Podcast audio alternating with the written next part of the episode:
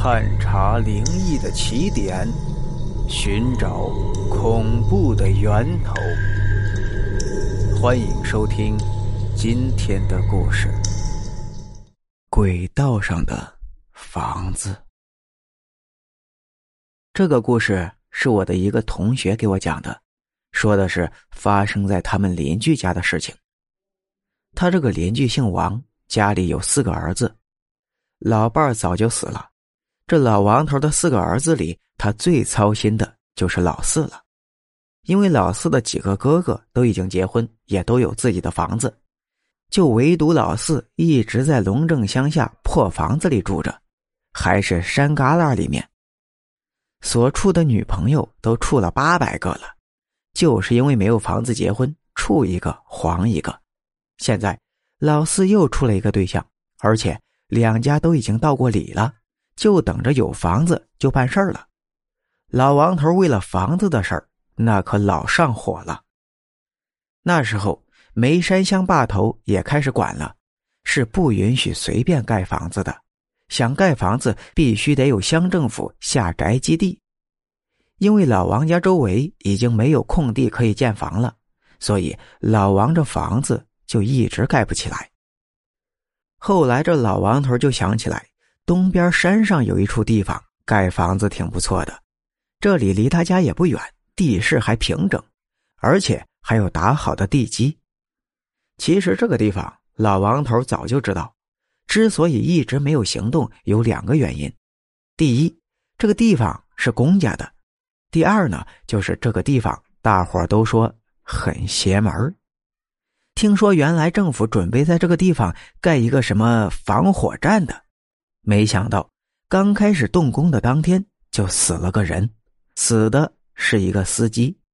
听说当天这个司机拉着一车的料石，大头朝下就开沟里去了。这里原本都是小山沟沟，也不深，但是还是给摔死了。整整一车的料石全部都压在驾驶室上，这司机当时就被压扁了。紧接着就是打地基的时候塌方了，又死了一个工人。就这样，这些干活的就都害怕了，谁也不敢靠前。后来政府就干脆放弃这个工程，所以直到现在这里还空着。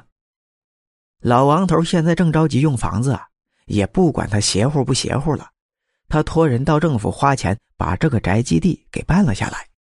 刚开始的时候，有的邻居还告诉他。说：“老王啊，这地方邪门的很，盖房的时候死过人，别往这住，怕不吉利啊。”老王头当时没听，赶他话就说：“不要开黄瓜墙，呱唧唧打飞机，活人都不怕，还能怕死的？我他妈的还就不信那一套喽。”说来也怪呀，他家盖房子的时候还真就没出什么事儿。可能跟他开工时放了一场炮有关吧，反正没用多久，这大房子就盖起来了。他家老四呢，也就顺利的结了婚。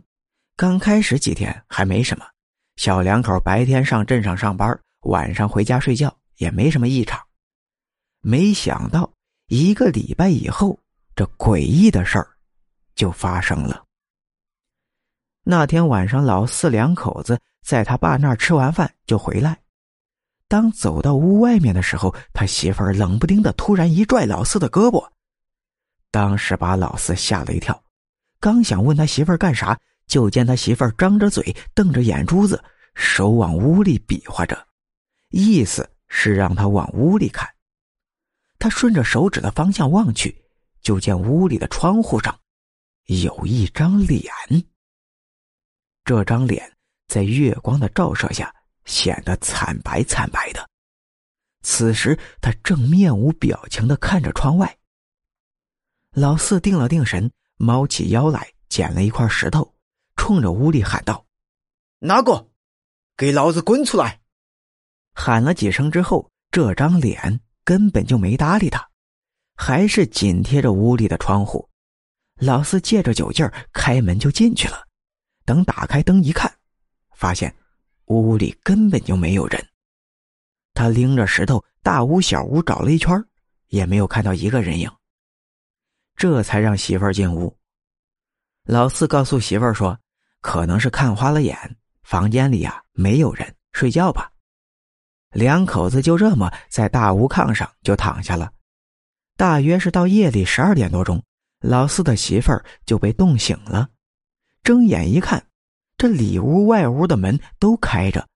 当时他心里还纳闷呢，心想：“这门我都插上了呀，啥时候开的？”想到这儿，他随手就把灯打开。可是，当灯打开的时候，再一看，那门竟然关上了。这不都好好的吗？没有开呀。当时他就觉得心里毛毛的，再联想到刚才在窗户上的那张脸，他感到此时头皮一阵发麻，也不敢多想，掀开被子就钻进老四被窝里去了。刚一挨到老四的身体，马上他又缩回来了，因为他感到老四身上冰凉冰凉的。他壮着胆子把被子掀开，一看，老四浑身上下铁青铁青的，但是脸色却是惨白的，就跟刚才窗户上那张脸一模一样。任凭他怎么摇晃，都没有反应。虽然此时亮着灯，但他明显能感觉到这个屋子里还有另外一个人，而且就在他的身边。他不敢抬头看，抓过被子就蒙在头上。他心里想，到了天亮就好了。可是他刚蒙上被子，就感觉有一只冰凉的手抓住了他的脚脖子。这一抓，他马上就崩溃了。也不管穿没穿衣服了，一下就跳起来，开了门就往外跑。开了门之后，就一路直奔他老公公家去了。等老王头他们回来以后，见老四躺在屋外地上，已经僵硬了，死相相当难看，嘴很夸张的张着，眼角都裂开了，那眼珠子都几乎要瞪出来了。后来报了案，派出所就把老四的媳妇儿带去了。带去以后就再也没见回来。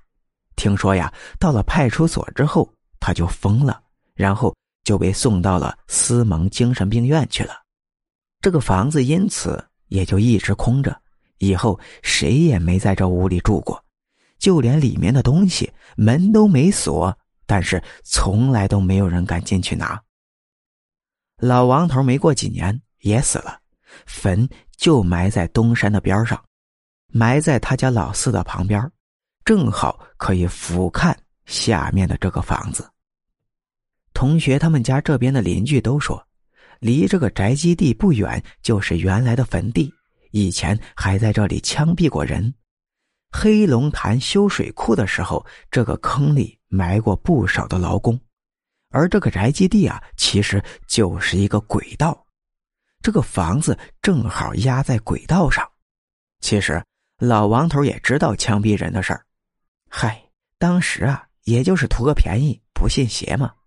结果好好的一家人闹得死的死，疯的疯啊。